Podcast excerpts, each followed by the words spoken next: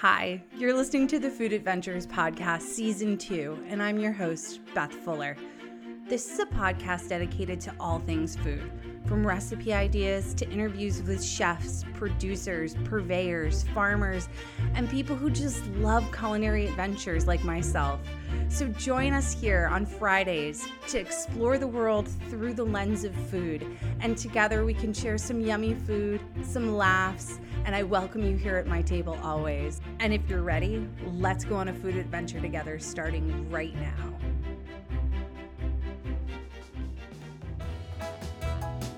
Hey everyone, welcome to the Food Adventures Podcast. I'm your host, Beth Fuller, and this is episode two of season two. If you're new to the podcast, thanks for coming. Thanks for joining. If you've been here a while, well, then what am I going to say? You know what I'm going to say. Don't take notes. I've taken all your notes. Go to my website for everything, elizabethrfuller.com.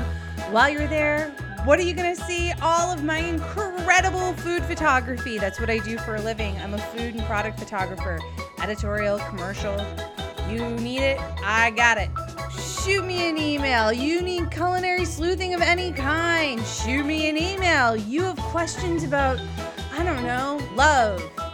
What the what what's the purpose of the world? What's the point? I can help you. No, I'm kidding. Uh, But I really I can try at least. I can point you in some direction. Let's go on a food adventure at gmail.com. And of course, tag me in all of your food adventures on Instagram at Let's Go on a Food Adventure. All right, you guys, let's do this. Let's go on a food adventure. The sun is shining. It's Monday when I'm recording this, and it is I'm gonna I'm gonna just drop an F bomb. Wicked fucking cold. It is so cold outside. And tomorrow's going to be even colder. Oh my God. Days like this, I truly miss living in a warmer climate. But here we are. I'm embracing it. My husband loves it. My fur baby loves it.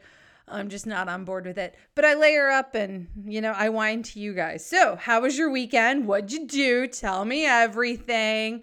Who watched season 14 of Drag Race this past weekend? You know I did. I have predictions. I'm not going to release those predictions quite yet. They are in a sealed envelope. No, I'm just kidding. But like, I need to see the next seven girls that are going to come out on this Friday's episode, and then and then we can talk. Even though that has nothing to do with food, it's still a passion of mine. All things RuPaul Drag Race. So, uh, before we get started, if you have not listened to last week's episode, stop what you're doing because I'm about to ruin the image and the style that you're used to. No, I'm just kidding. Go, go, go back. Go, go in your time machine. That's my time machine music. Go back and listen to last week's episode because this, my friends, is a two-parter. She's a twofer. We had so much fun. We're keeping the fun going this week. So go meet my guest. And if you've already met him, go meet him again because I've listened to this episode multiple times now and I just can't get enough. Mm-mm, no, ma'am. No, ma'am. So, with that said, I, I think we need to dive into this. All right. All right. One more time for the uh, cheap seats in the back. So, my guest, Andrew, Andrew Pryor from the fabulously delicious podcast, the cooking fabulous YouTube show, and hails from Australia and now lives in France. How's that for my accent? Thank you guys for tuning in for part two of my wonderfully funny, uplifting, joyous, and just all around heartwarming conversation with my good friend, Andrew Pryor. That's that is such a refreshing outlook on it. Do you see the city thriving now that things are opening up slightly? I mean, I know Europe and Paris or in France are, are still a little more conservative. I could be wrong with this, but right now, so this is airing uh, the first of the year in 2022, and we're talking just a few weeks before that. So I know with the new strain of COVID that just is coming out of South Africa, that's a huge concern worldwide. But the US is still kind of keeping its stance of where it's at. And I think Europe, it seems like I had a friend that was trying to fly to the UK and he got stuck on a layover in Lisbon and they were like, nope, nope, nope, can't come into the yeah. UK. Your paperwork didn't work out or whatever it was. And so I know that there's still there's still restrictions in the in yeah, Europe. There's a, yeah, there's a little bit of um lapseness with vaccines, but they are trying to get that boosted up again. It's nowhere near what it is like in the US. Yeah. I mean, um, here, so that is good. That it's they, they're definitely they're very vaccine focused, I think, and I think that there will be changes with that.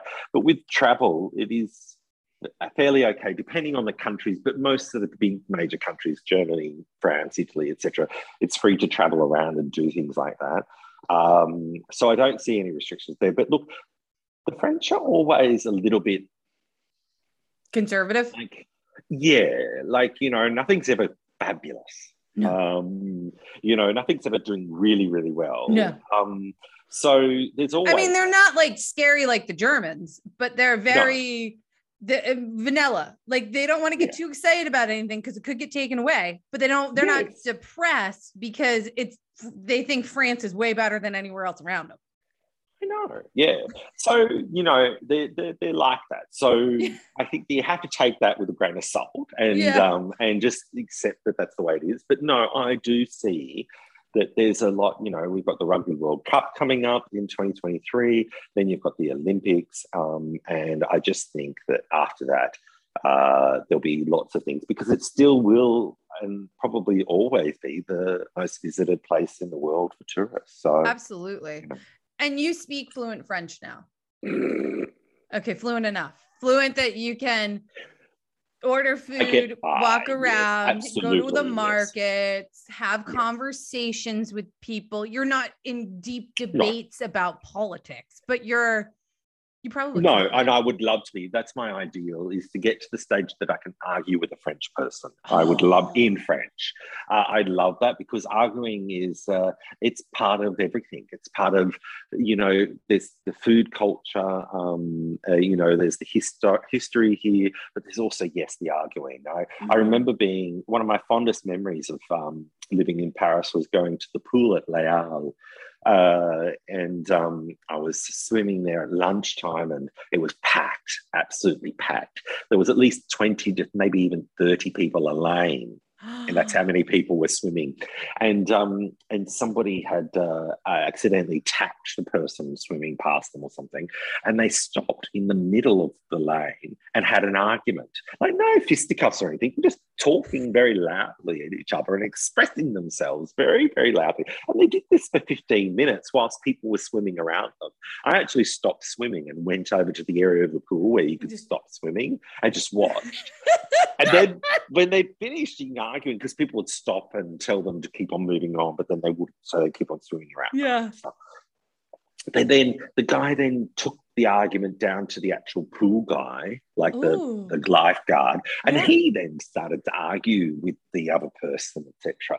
But it was all fine. Like, there was no need for police or anything like that. It was just an argument, and it, it went on for a good yeah. And you can imagine that person goes back on his lunch hour and he's got a story to tell that he oh, yes. had a, you know, an argument. And I like to say that it was an argument. It's not a fight. No. They weren't fighting. In no, Australia, we would say discussion. that was a fight. Oh no, no, no, no, no. It was just an argument. There was an a argument. difference in that I, you know, that you he, he tapped you with his foot on your. Th- I don't know what they, they could have turned it. Could have been a debate about Macron and Le Pen, Le Pen for all. Sure, absolutely. Know. Who knows? Yeah. And so, do you and Peter speak French to each other at home? No, um, it's a word of advice, uh, listeners. If your partner speaks a language fluently and you don't, it's possibly not best for your partner to teach you that. No, um, it's horrible. No. No, no, it's the most frustrating asinine thing because even if like a good friend is trying to teach you the language it's still really hard because you're like it sounds like you're judging me because I'm not pronouncing this right and I'm going to put now all of the fights that I've been meaning to fight with you about that I put off into this fight right now about you correcting me for the umpteenth time of how to say palm. So you can palm suck it. Yeah, but there's also because you won't be listening to this episode, so there's also, um, uh, you know, uh, I don't teach him how to cook. No, So he doesn't come in the kitchen. No, no. So he Oh. speaks fluent French. Yes, he's He can argue with people. Yes, absolutely. Okay. And loves to. And then how are So, you yeah. learning? Just by experience? So I do, yeah, no, from uh, experience, but also I do do pri- I do do lessons. Um, so I've actually had lesson earlier on today, uh, which was good, and I do. But I'm also not afraid to speak French. So Right. I know that I don't get my liaisons right or my congregations or whatever they're calling it, and all that sort of. crap. I oh, know. Jesus. But I try, and I fake it as Yeah. well. I've been really good at that throughout life, faking it until you make it. Um, and so I do do that, you know, like I just look starry eyed at the handsome fromage man. Um, Blink in your the eyes a local few market. times. He's very attractive. Um, oh, there you Um, go. Yeah, he will be part of any future tours that I do. Here. I- People can come and cook with me uh, here eventually. Um, I will be taking you to the market, and you will meet the handsome I'm so excited to meet the handsome fromage Yes. man. I hope he's not can't wait. Yes. I hope he's listening. I can't wait to meet you, handsome fromage man. Now, do you miss living in Paris? Mm, no, I've been back and forth a few times now, um, and I enjoy it more and more when I go. Um, that's be- the beauty of where we are. We're only two and a half hours from Paris by the train, Mhm. um, and so that's fantastic. When you're in the countryside, that's nothing. Um, so no, I don't miss it, but I don't not enjoy going anymore. I, in the Mhm. beginning, because that was partly because it was COVID and there wasn't a lot open, and you felt a bit unsafe. But now, um, well, unsafe is in regards to the virus and you know, like etc. Um, but now, no, I think it's a fabulous place. I enjoy going, um, and I like that. Would I live there again? I don't know. I do crave two things in rela- regards to big cities that I haven't had for a while. One is English speaking. Mm. So that's kind of something that I'd like. Uh, so I'm looking forward to the UK opening up, or maybe go to Amsterdam or somewhere where they do just fluently speak Mhm. English. Um, but also, or the US, um, but also Boston, baby. Come Exactly. to Boston. You get a little pied a terre here in Boston. Yeah. That would be. But The other thing is also a little bit of gay, you know. Um, I love the French countryside, but it's not like it's Mardi Gras 24 7, you know. So um, uh, it would be good to meet up, uh, maybe go to a, you know, a gay bar or something like that if they still have them. I don't know if they have them or not anymore. Um, but, Oh, let's um, hope. There's hope. Yes, if I go to the UK, the first thing I'm going to try and do is do a drag bingo.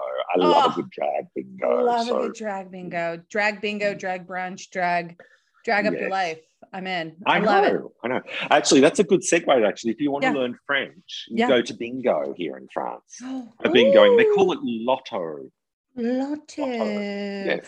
Oh, because they're gonna say all of the numbers and the the Yes. letters in French. Mm, yeah, deux, trois. but they don't. They don't do the whole sort of thing. Like I was a bit disappointed. So there's no sort of you know legs eleven.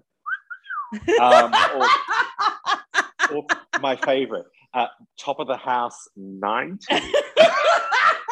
See, I'd be a very excellent. You 69. should. 69. You need to do your Mm, own You all know what they say. Bingo. Maggie, Maggie's dead, number 10. I'm all coming. the sixes, clickety click. Clickety click. I love it. Oh, um, Here we go. Last one. I last promise. one. Yeah. Unlucky for some, 13.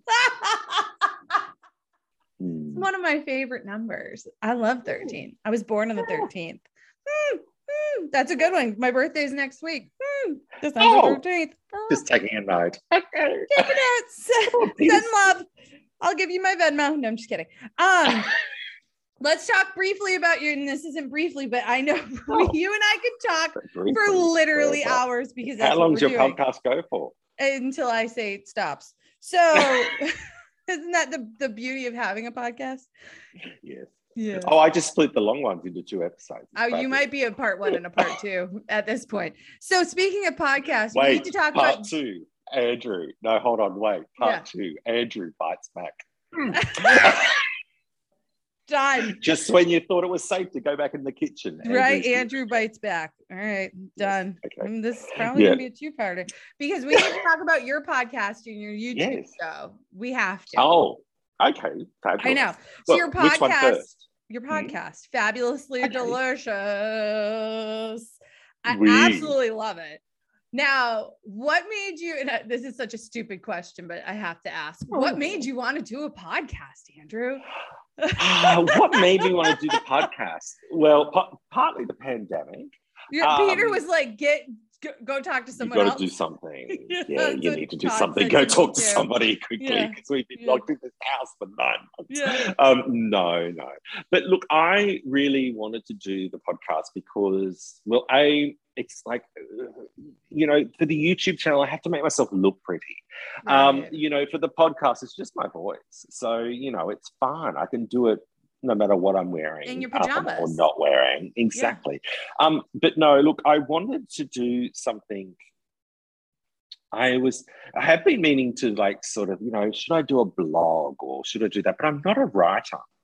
Mm. And I do want to do cookbooks. Um, but when I want to do a cookbook, I was thinking, well, what type of book do I want to do? And I look at all the French cookbooks out there, and of course, you've got the, you know, the big one, which is, um, you know, of course, Julia Child's. The Bible. uh, yeah. yeah. Yeah. But there's, uh, there is part of Julia Child's cookbook that doesn't sit well with me hmm which is controversial um, to some people, I'm sure. And that is that it is a book that is made for an audience that's not French. Yes. And it was made at a time when the, when you couldn't get everything. That you know that you you probably didn't have creme fraiche, um, or you know a really good example is the I think it's the Boeuf Bourguignon recipe or the au recipe, but one of them in that book, she boils the bacon. We talked about this. Yes, about it's this. the And, coq au you know, yeah, and there's no need to do that now. She Yeah. did that then specifically because the bacon that you got in America at that time, that the people that were going to be buying the book um, would have been able to get, needed to be boiled. But you don't. If you get a good lardon now, which is what the recipe calls for Mhm. a lardon, if you go to your supermarket, even in the US, and buy nice bacon at uh, at um, what is it, Trader Joe's, yeah. um, uh, in the same here in France or the same in Australia, you go to a good supermarket, you buy good bacon. You don't need to do that. Mhm. It's you don't need to get out those impurities, the nitrates, or whatever it is that she was trying to get out of that because it was highly processed at that time. Um, and you just buy good ingredients, which is what a lot of French recipes are about, buying just the good ingredients that you have at hand to make a dish seasonally.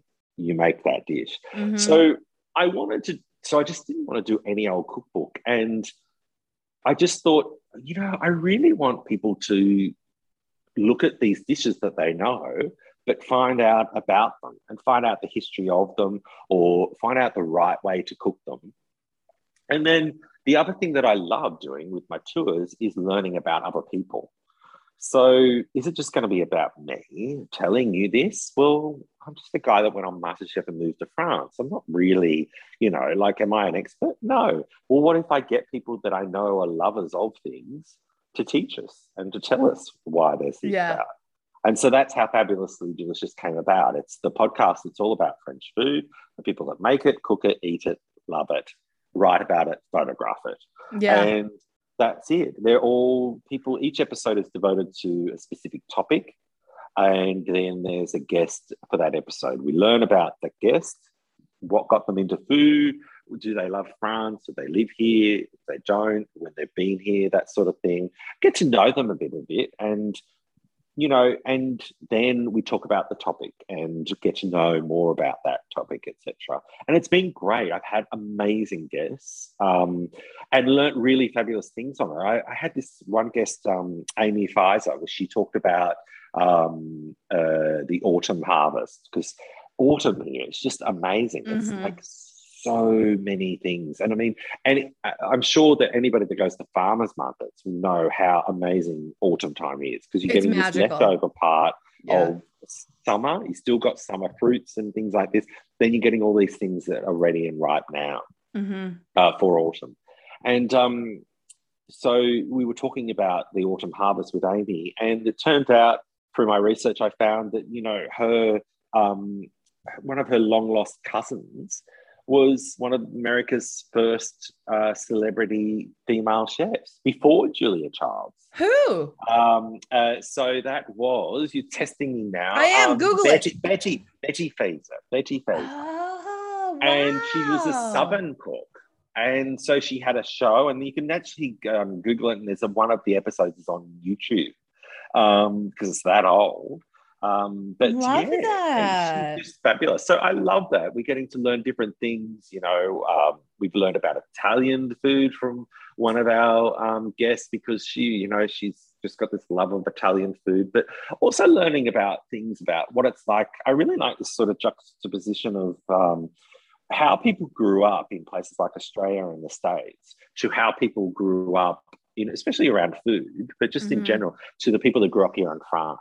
And um, it's been great to talk to actually French people and ha- hear stories about how, oh, you know, yeah, I lived in this town that was in a 13th century chateau, Oh, you know, or people that grew up in Paris, because that's completely different to the people yeah. that like us that grew up in Boston or grew up in Yeah. Tops in right Australia. where we're going to supermarkets and it was food was not growing up. I mean i'm a child of the the 80s and food in the 80s was not what food is now. It wasn't revered the way food is revered now and the people who create it. A Camille, who I've just had on this episode um, for Christmas, doing about talking about Christmas food traditions in France, and Camille was talking about how she um, she didn't feel that she grew up in Paris. She grew up in her neighborhood in Paris. She didn't go to. She didn't spend time at the Louvre when she was growing up. She didn't go to the Eiffel Tower every other month wow um, when she was growing up. She spent very little time out of her arrondissement, out of her little neighborhood, her local park, her apartment. And people get the French every Wednesday afternoon, they get Wednesday off, um, the Wednesday afternoon off. And a lot of the, the kids do, and a lot of the parents do as well in their workplaces. And do you know why? why So they get Wednesday afternoon off so that they can do their activities like playing sport, going to ballet lessons, all of these sorts of things that we would normally do on the weekend. Yeah. Saturday. No, because in France, it's really important for you to have your weekend with your family. So you go to your country house on the weekend or something Yeah. like that. So I love this. Love that. Sorts of things that yeah we get to know. And you know, I am a real. I, I really love the uh, Julia Childs. I really love the Emily in Paris. I really love the Mhm. American, the American love affair with France because I think it is really, really important for us because you, the Americans, you guys are the ones that really embrace this sort of stuff and put Mhm. it out there to the rest of the world.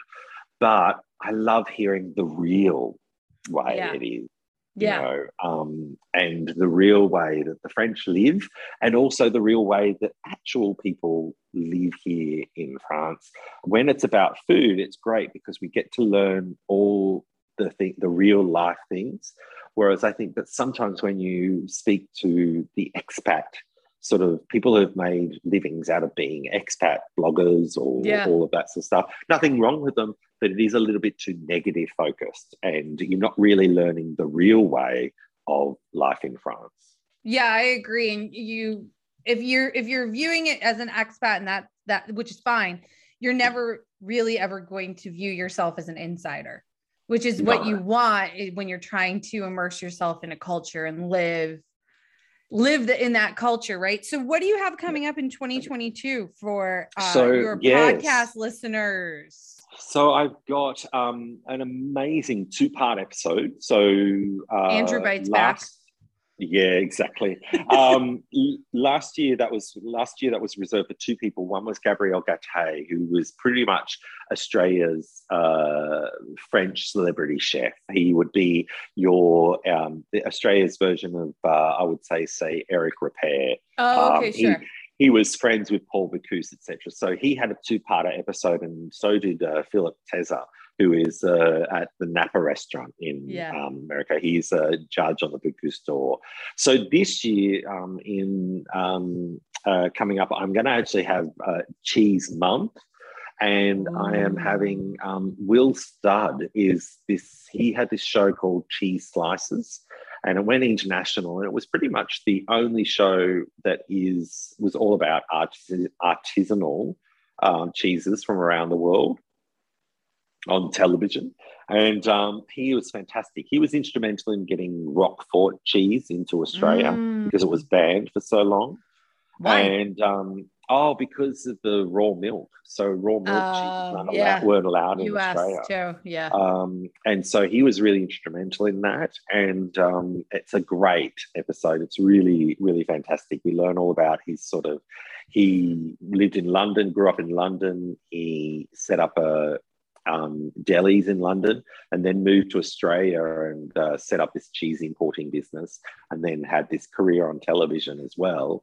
And um, and and of course the Roquefort case. So that's really it's been a that was a really fabulous two part episode. I've also got um, uh, a really wonderful episode on Bœuf Bourguignon, Mm. my favorites, which is really uh, uh, funny because we have this sort of uh, Olivier is the um, guest on that episode, and I get into this kind of phil- philosophical question about French food and and again this sort of the topic of how it's changed for other audiences Yeah. um, and what that means. Uh, and so that was uh, it was a good that was a really good interview. So yeah, but many many more. It's um it's fabulous, and what I really love is that it's turning into this. Uh, Sort of, it's turning into this evergreen content, so to speak. It's Yeah. it's this real sort of just out there, and and I say I'll I'll just do it forever. I will just do this podcast, even if people aren't listening to podcasts and listening to podcasts anymore.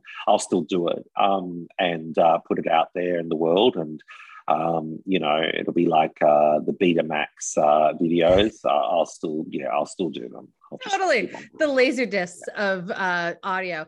And Totally. um, your podcast it airs what day of the week and how frequently? So it is airing on Tuesdays weekly. Mm-hmm. Last year was Thursdays. I decided to change it to Tuesdays. Love because, you know, that. I- I Keep feel it that, um, fresh. I feel you need to change things up a bit. Um, Please. see if I can do something with the algorithm. Um, in fact, if there's anybody that knows anything about an algorithm, please get in contact with me. Um, Both of us. because, yeah, I'm just- no. Terribly bad at algorithms. Love a good algorithm. Speaking of Mm. algorithms, do you want to answer a few listener questions? Oh, did you want to hold on? Did you want to talk about my YouTube channel? I do, but Very we're going to actually dive. We can, yeah, but we're going to dive into the YouTube channel in some listener questions. Oh, all right, But- let's do that. Do you No, want to no, do it that way? No, no, do the listener questions. Okay, and then Yes. if if we don't touch enough on YouTube, we'll come back to We'll YouTube. come back to YouTube. Love that. Right, Love right. that adventure for us. I do. And is there a time that you have to jump off at? No, um, I didn't walk the dogs this morning, and it looks like I'm not walking the dogs today. Actually, it's raining outside. It's raining men, everybody. Oh, Hallelujah. yay, hallelujah. That's my Rain, favorite kind of rain. The only Oh, I kind I, know. like. I'll Um, just stay inside. Chris from Instagram writes, I Oh. think I would make incredible reality TV. I love cooking. I have always wanted to go on Master Chef, Top Chef, or Chopped. Truly, any of them. Do you have any advice on how to stand out during the interview process? Yes, Chris, that's a very good question. Um, and my advice would be to be yourself. Mm, In my interview process, I remember there was a situation. We were all there and we were six of the producers, I think they were. There was lots of different people on one side of a table and 13 would-be contestants on the other side. And we all had to bring a dish in and, uh, and talk. We brought our dish in and they would try our dish. And it was a cold dish. We had to prepare it all Sure. from home and just plate it up there. And so I did this. I made a lovely chicken and pistachio cranberry terrine ooh. with uh, onion jam and parmesan crisps. Mm. And so I presented my dish, and you were asked to talk about your dish and also what your dish represents with you, why you brought it, and talk about yourself through your dish. And there was a lady there, and I forget, I'll change her name for the sake of uh, what we're doing here. But she was there, and um, she was, oh, was, my name's Lavinia, and um, I, from the Mornington Peninsula and I don't know why I'm crying, but um, you know, like this is my you know, everything's from the morning Mornington Peninsula, and um, it's really, really lovely, and and uh, this is why I'm sort of you know here is because I just want to bring everything to the, about the Mornington Peninsula to MasterChef and to the program. Um, now I tasted her dish; it was bloody delicious, but mm. they obviously didn't get her on because yeah. she was crying right She'd from be the crying the whole time they want to make you cry. They don't want to cry. Yeah. They want to make you cry. Yeah. So you've just got to be yourself. Um, you know, uh, I went on there and I was just, you've heard me all listening to this episode, yeah. and I was just like that. Uh, one of the judges uh, said to me, Is this a Maggie Beer recipe? And I said, Actually, it is. And oh my God, how did you know that just from tasting it? I said, I want to be you. So you like but that's not even like a compliment in like an ass kissy way. Like that's just your personality. Just like yeah, yeah, that's just I want to be here that I know what yeah, that you can taste something. Yeah, right. I love that. Yeah, and I would I would add in to just be try to be as relaxed as you can be. I mean, I'm sure it's a very nerve wracking experience, but you just have to go into it just saying, I, I don't care the outcome of this. Like, it, this isn't going to, you didn't, if you go into something and you think and you put a lot of eggs in that basket and then this is it, it's not going to happen. It's not yeah. going to happen. No, you just to be natural. Yeah. Yeah. Yeah. yeah. I love that. Don't, you don't have, don't, you know, don't act, don't do anything, just be yourself. Yeah. Love yeah. that. Um, Jude in California writes, Okay, let me start this off by saying I am not the world's greatest home cook, and maybe it's the cold weather, but I really want to learn how to make. I'm gonna butcher this, so Andrew, step in. A Toulouse cassoulet. A cassoulet. We. we did I say that? Well, it's did from I say Toulouse. We, okay. It's from okay. Toulouse. So I did say it right. Okay, great.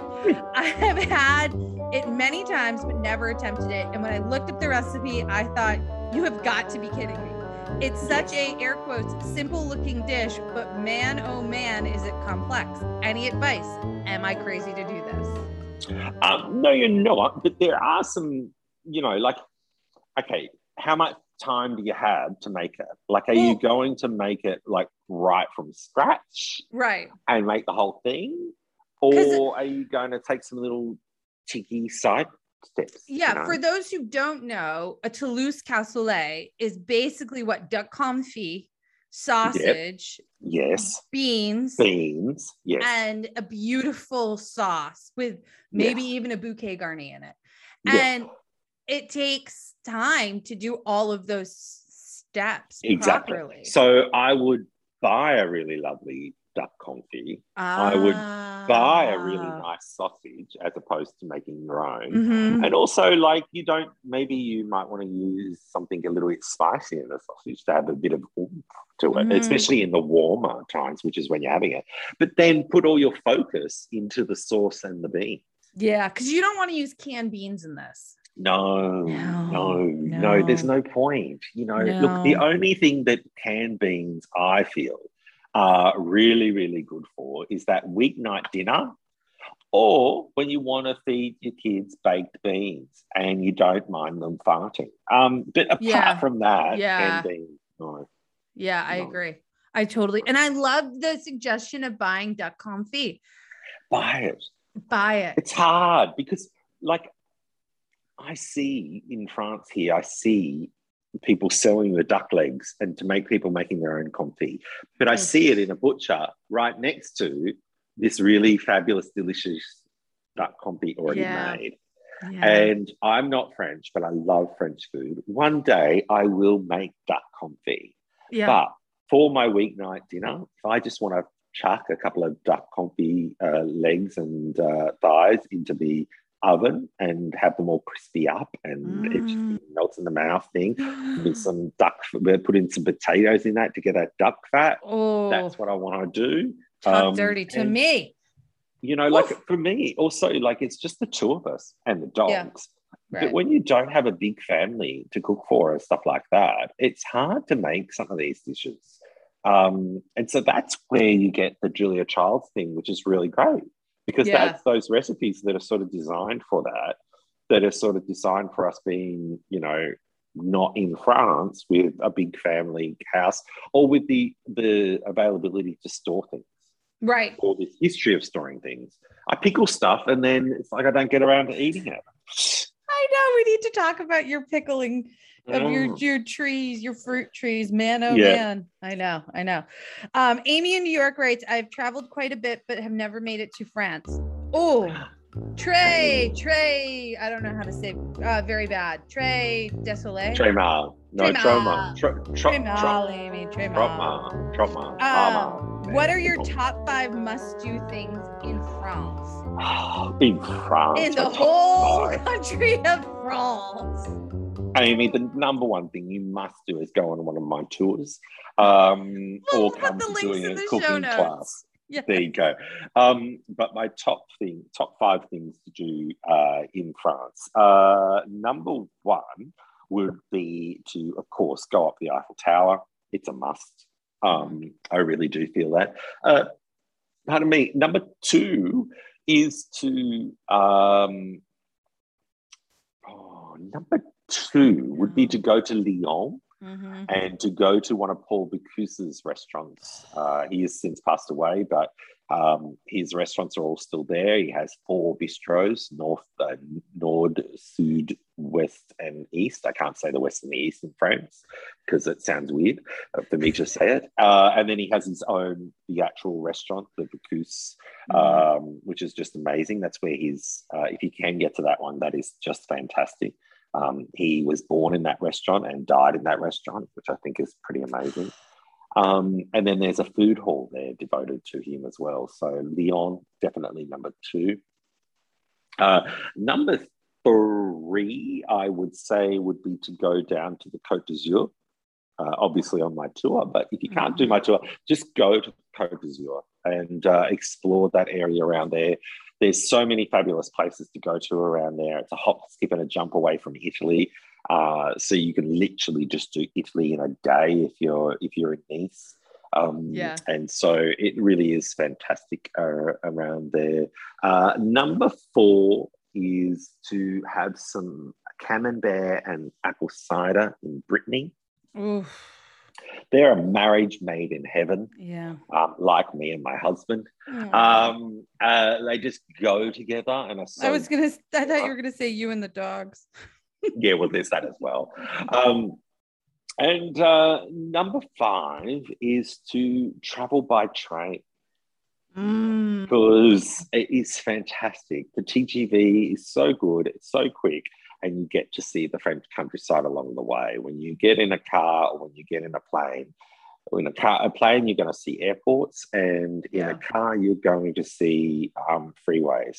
Yeah. But when you're on a train, you get to see the French countryside, and it's stunning and beautiful. And yeah, that's I couldn't agree say. more. And I say the same thing about when you travel in Italy to take the train when you can, if you're traveling like through the country. But when you do, personally, I would recommend springing for the slightly more expensive first class ticket if you can afford it, because Yes. only because when you get, I've done both. And it's not like the experience is that drastically different. But when I did go in the coach section, the guy sitting, it's a very tight quarter, and the person sitting across from us had some, he was patient zero for some plague mm. And he sneezed and it went everywhere. And then I came home from that trip after spending a month in Italy, and the doctor said to me verbatim, We have not seen this strain of whatever cold virus thing I got from that man in 30 years. Were you traveling in Southeast Asia? And I said, No, I was in the coach section of a train from Foggia to Rome. And they were like, Hilarious. Oh, so spring for first class. It's only a few Yeah. euro more. Plan ahead. Oh. Just saying. Just Yeah. saying. And sometimes they buy one, get one free. So you never know. Keep your eye out. But Yeah. that's my only suggestion. Seth, and I'm not bougie, but Yeah. your girl doesn't camp and sometimes trains and coach are some like camping to me. Yeah, I Um, don't do camp either. I am camp. I am camp too. I'm enough camp for all of us. Seth from Instagram writes, Andrew, you are fabulous. I love Thank you, watching your Seth. YouTube channel. Will you be Oh, doing merci more episodes? Do you have any remote cooking or Zoom classes for us not in France? Oh, Seth, you are fabulous. Thank you for asking this question. Uh, so, yes, the yes answer to both in 2022, I'm going to be doing a lot more YouTube um, You have to. I want to do them. Uh, well, hopefully the algorithm pick them up. Uh, the algor- the algorithm keeps on doing what's just really well is my Paris videos, which is Mm. great but Mhm. I'm doing the cooking ones now. So um, I have been doing cooking fabulously on them up until about I think it was July was my last episode Yeah. um, around then. But no, in next year I will be doing them to collate with the podcast. So where we talk about recipes and things like that on the podcast, I'll also be doing videos for them to do the actual recipes. Um, and then I am working on uh, having more content for Patreon. And I think a good way to do that is cooking classes. So Yeah. uh, that is something else I'm working on for 2022. So yes, stay tuned, Seth. And um, but look, hey, you can don't you know, there's always coming to France. Yeah, definitely. And we all are going to come visit you in France. But uh, for those who don't know, go on YouTube and watch Andrew's channel, Cooking Fabulously. It is Yes. a total riot. He is a Oh, dollop. We love you so much. And uh, also subscribe to his Patreon page because he does release Yes, oh, content on there beaucoup. that you can't get anywhere else. So be fabulous with Andrew. Jenny in Chicago writes, I, as a massive fan of reality TV cooking competitions and gossip, I feel like the two go hand in hand. Jenny, a lover of my, a lover of my, after my own heart. Mm. What is the best gossip you heard from the season on MasterChef? I asked this Oh earlier, my god, Jenny, you really? and Mm. Jenny and I want to know. And Andrew said he needed time to think. So Andrew, TikTok, buddy, TikTok. Gosh, okay, the best gossip. Um, look, Did someone break I a heel? was- Like, did a celebrity trip on a spoon? Like, what? Tell us, Andrew. Tell us. Oh, Make it up. We'll um, believe you. Did Curtis Okay. Stone choke on a palm? Tell us. no, but Curtis Stone did tell me to move faster, big boy. I mean, that's a bit out there. He called he me a big boy. not. He did. He That did. didn't and I make it to love air, did it? Stone. I don't know if it did or not. I can't remember. But look, I love. Don't judge Curtis for that. I, I- no, I think but I can't don't actually- that. Secretly, I don't think he was talking about my weight. Just saying. Um, but anyway, moving I right you along. so much. we can only, a boy can only hope. I, did blush every time he spoke to me, but I did. But you is know, he is he um, that handsome in person too? gosh. Does he not? He doesn't look like And he you've would got look to real. You've got to remember, I was a 39 year old gay man who hadn't been. I was four weeks away from my husband I in a house with sharing. I was sharing a bedroom with Ugh. seven other straight men. who snored. like in And- bunk beds you snore and do Yeah, things that, you know you don't, you I don't didn't want know hear. men did. No, no know. because you know yeah so i yeah being that close to curtis it was an experience And was Um, he short? Shorter than you imagined in person? no no he's not he's the same height as me if not maybe a little bit taller no no very very nice man very nice man curtis Stone. um even though he called me big boy um but um uh, gossip, gossip, gossip, gossip, gossip. Um, what No, can we say? What I can we don't say? Look, I do think that maybe I could tell you that maybe there might have been an experience. There was gossip one of the contestants that was, like, say, maybe in the top 10 Mhm. might have been single. And there might have been somebody else that was single and they might have hooked up. Now, I'm not going to say who or what, um, but uh, let's just say that could have happened. That might Yep. have been gossip. But you're sequestered Um, away for that long. I mean, Exactly. and you do probably get free booze when you get back to the house. well, I was just going to say, if I was sequestered, if I was gone for six months on that show without injury, Yeah. and they put Nigella Lawson in there with me, I mean, Yeah. I'm, I'm, I'm, you know, uh, um, I'm definitely gay, but you know, You'd motorboat six months that. away, and you put Nigella, Nigella there, I Mm. w- maybe would have turned. I don't think you would have, but I think you would have sat there and gossiped with her and watched her eat food. Oh, totally. Yeah. Ah, totally. That would have been fabulous. you would have been like, can you just unbutton just a little bit further down while I watch Yeah. you eat that? Yeah. No, totally. Yeah. I got you. But um, it was Julie, wasn't it? Mm-hmm. Who the listener? Um, yeah. I mean, let's Jenny, let's- Jenny, Jenny. Jenny, Sorry, Jenny, Jenny. from the blog. Jenny. Yeah, Jenny, contact me. Get into slide into my DMs on Instagram and tell you. And let's talk. I'll tell you some things that actually happened off the record. Um, but also, um, anytime you anybody your listeners want to talk about the Real Housewives um, Oh, and yeah. gossip about the Real Housewives, I'm totally there. Um, He, yeah. in a heartbeat, Mm. in a Yeah. heartbeat, he took over a Yeah. clubhouse for half a day talking about the Real Housewives. Morgan, it's true. Morgan from Instagram. I know French food is amazing. I mean, who doesn't love butter? Butter and more butter. But yes. now, since being there for a few years, have you discovered any surprises in French cuisine that you didn't know about before you went and have since fallen in love with? So many, so many, so many. But how can you go past butter? Is what I want to say.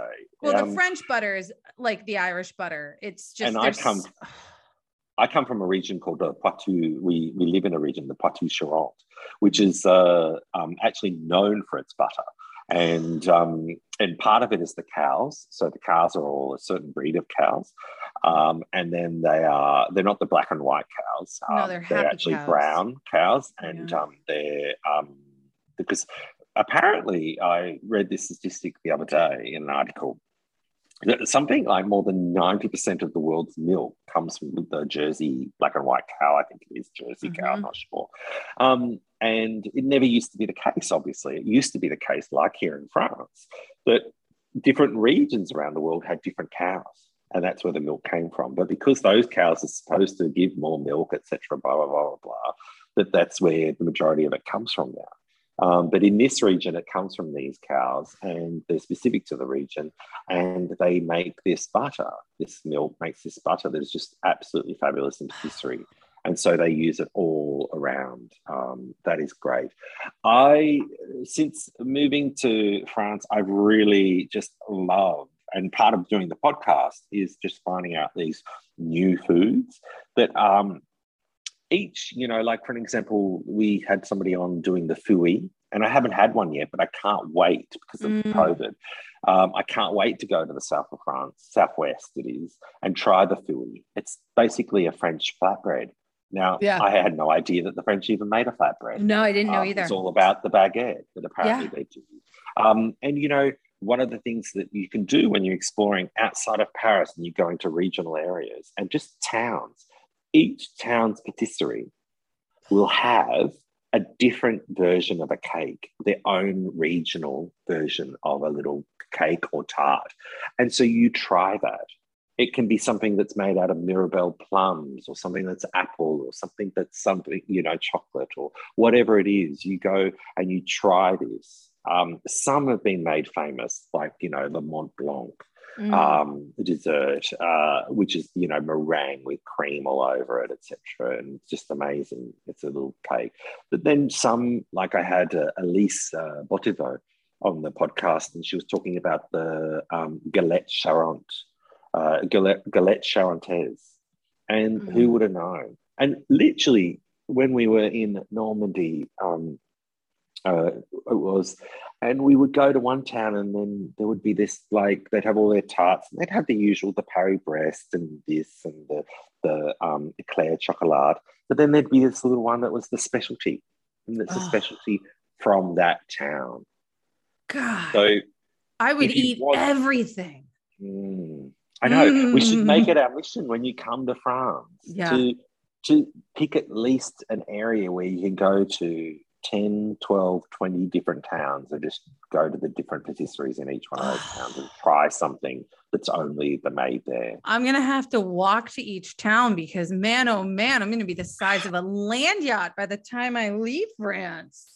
No, you will be fine. You just drink lots of wine, eat lots of cheese, and then you know go on a diet when you go back home. Yeah, chase it with some Lipitor.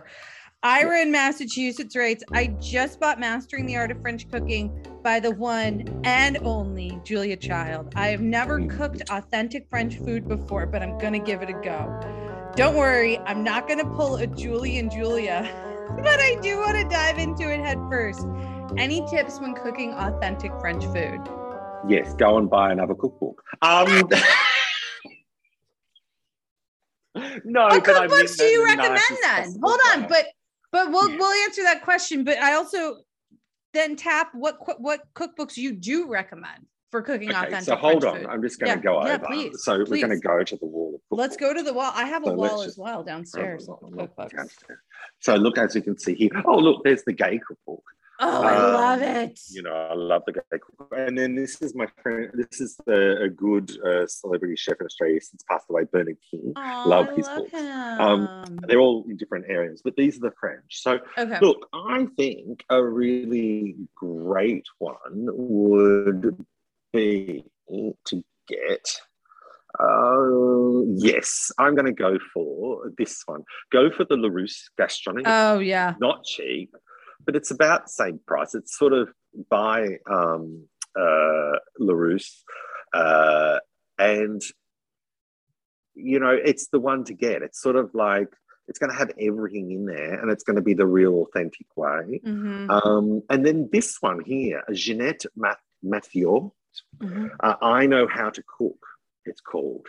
Uh, Ginette is spelled G I N E T T E, and Mathiot is M A T H I O T. Mhm. This is we have in Australia like um, uh, Stephanie Alexander did these books so all about you know how to cook things, and it's sort of like they're the, the for Australian cooking. They were the sort of like Martha Stewart sort of slash Julia Childs. that sort of Sure. stuff. So Ginette is like that for the French, and it's just a French book that's been turned into an English version of it because it's so popular here in France. They thought let's do an English version of it. I love that. Well, Um, I'm going to be your photographer when we do your cookbooks. So Absolutely, yes. Oh, you yeah. come for that. yeah. But there's nothing wrong with Julia's book. No. Just go for try to find a book that is really um I try to when I'm looking for French cookbooks, I try to find books that have been done by French people that have been put into English Mhm. and go from that. Um, and also, I really, really, really love old 60s, 70s, 80s cookbooks yeah. um, from France because if you think about it, like it's sort of really the old school way of doing it.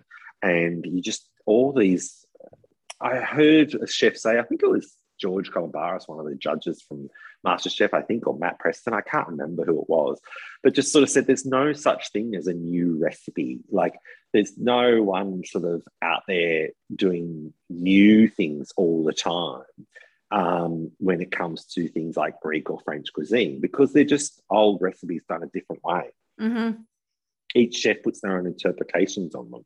And that's exactly what Julia did. Yeah. Julia put her interpretation. She spent, oh, what is it, five, six, seven years working on this book to create recipes for an audience, to change the coq au vin from the way that the French did it so that her publishers and she would be, she Mhm. most importantly, would be happy and the, to be able to teach Americans to do that. And that's a fabulous thing. hmm Um, but that's her interpretation on that. Right. And- and I have my own, and the lady up the road would have her way of cooking it. Right. And I think, like you've said so beautifully before, that if he can just, if Ira, if you can take, like, for example, the au vin recipe, and you have a little bit of culinary know how behind you, and you see that it says boil the bacon, you don't have to boil the bacon. Other than that, that recipe is a beautiful recipe. It is written Yeah. beautifully. I would aim to get some of the better ingredients that you can find to make these recipes because and I also dare I say would probably not take too many shortcuts with her recipes Yes, that no. that like with the au vin recipe it is actually three recipes in one because there's another recipe for the onions there's another Yep. recipe for the the mushrooms and then the au vin itself because you cook those ingredients separately and then when you Yeah. plate it it comes together and it does make a difference in the way that it comes out so So I do with my coq au vin, I do the bacon and the mushrooms at the end. Ah. So and then do it that way. So that the bacon is cooked, then the fat there, and I cook the mushrooms in that. So the mushrooms Yep. develop the bacon flavor, and then it gets put in the coq au vin. yep So that makes mine a little bit different then. Yeah, your version of a coq au vin, and there's nothing else. And then following that recipe and then adding to it if you want, because if they use an ingredient that you can't get or you don't know about or something like that, that's fine. But maybe the best way is just to do it the way that they do it, but present it in a more modern style. And that's all it really, a lot of those recipes are. They just need to be presented um, Yeah. in a different style. absolutely so what are you making currently in your own house that you are falling in love with So it's obviously it's coming up to winter here, but Yeah. I'm loving doing soups. So tonight, actually, uh, we I need to get my sh- uh, skates on, but we are making a potato and leek soup. So um, I am loving. Um, I am a really big proponent of trying not to throw things out. So I make a lot of vegetable stock um, because I just like the idea of having lots of vegetables, lots of stock in the freezer. But I just make a lot of vegetable stock so that I can just use up all the veggies and stuff. Yeah. So I just add that in. Um, and so my potato and leek soup, I'm actually going to serve it with some um, uh, fried and fried Brussels sprouts and also some roasted cauliflower. Um, Ooh. uh, the the the the green parts of the cauliflower. You roast those; they're amazing. They're like they're the new kale. Stop Yeah, it. Don't throw them away. Stop it. I never thought to do that. Yeah, I will do that. That sounds Yeah. delicious. All right. So yes. So, how can people get a hold of you? How can they find you Oh well, my number is um, Yeah. for a good time call? Yes, for a good time, call Andrew. Um, no, you can get a hold of me. You can find me uh, andrewpryorfabulously.com. Uh, on Instagram, I'm Andrew Pryor Fabulously, and uh, Fabulously Delicious is on Spotify, Apple, and wherever you listen to podcasts. Um, and uh, yeah, so I would love it if people come and find me. And uh, if they listen to the podcast and they like it, please leave a review. But, um, yes. uh, yes. Uh, look, uh, I am a big, strong component of just uh, my motto in life is whatever you do, do it fabulously, and uh, and that is the way I live my life. And uh, I hope that others do as well. And if it just means that there's one other person out there listening to me, that's fabulous. If one day in the world there's a million, that's even more fabulous. That's even more fabulous. Okay, last question. Mm. If COVID wasn't a thing and you had all the money in the world, where are you going and what are you eating? Oh, Oh, I know. I it's know. hard. I know, It's Muffin. really hard. I Do you know. know, actually, I am obsessed with Heather Dubrows' house on The Real Housewives of Orange at the moment. So I am totally going there. Heather, I'm knocking on your door and I'm bringing the au with me. Um, let's hope she's not vegan because I, I, I thought I knew enough about her, but I just realized I don't know what she eats. That's okay. Um, I don't think she's vegan because I've seen them eat pizza. vegan, but- yeah. That's yeah, they could be vegan cheese. Um, but no, I'm bringing au vin to Heather Dubrows' house. Um, uh, and yeah, I'm going to the US because it's uh, it's been too long, and um, and especially in California, I haven't done enough in California. Um, I've only been to LA, and I was only there for three or four days. Oh yeah, no. LA. I've done New York because Yeah. you know I love New York. Um, other cities make me feel like I'm a dork. Um, you know, I love New York. Um, uh, I, what was no? That's Madonna's. Yeah, I don't Yeah. like cities, but I love New York. Other cities Yeah. make me feel like a dork. Yes. But uh, I do wish to explore the um, the rest of America. Um, yeah, there's a lot in uh, between the New York and yeah. LA for sure. yes. Um, uh, but I, yeah, I'm, I did get a Christmas card the other day um, from a family with, and they were all holding guns. So maybe that part of America I don't need to go to. saw that on Instagram. No, they can go rotten hell. God. Fucking don't even get me started. don't even. My love, I can't thank you enough. This was the greatest day of my life chatting with you. I love Oh, you to the moon. You say that to all the back. gays. I do, I do, but I mean it with you. Oh, merci beaucoup. We have no, to it's been fabulous. And you'll have to come on. Fabulously Delicious soon. I am, and we're gonna talk Good. all about something very yummy. I'm Mm. excited. We'll have to have lots of ho ho ho. Ho, ho, ho. All right, I'll see you soon. Okay, merci beaucoup. Merci beaucoup. Au Bonne revoir. Andrew, merci beaucoup. Thank you so much for coming on the podcast. It was an utter delight, delight to chat with you. I will link all of Andrew's information in the show notes, which can be found on my website, elizabethrfuller.com. If you have questions for the podcast, shoot me an email. Let's go on a food adventure at gmail.com. And of course, tag me in all of your food adventures on Instagram at Let's Go On a Food Adventure. Oh, this was so much fun. Thank you guys so much for listening. As always, lead with kindness, make some yummy food this weekend, and I'll see you next Friday. Bye.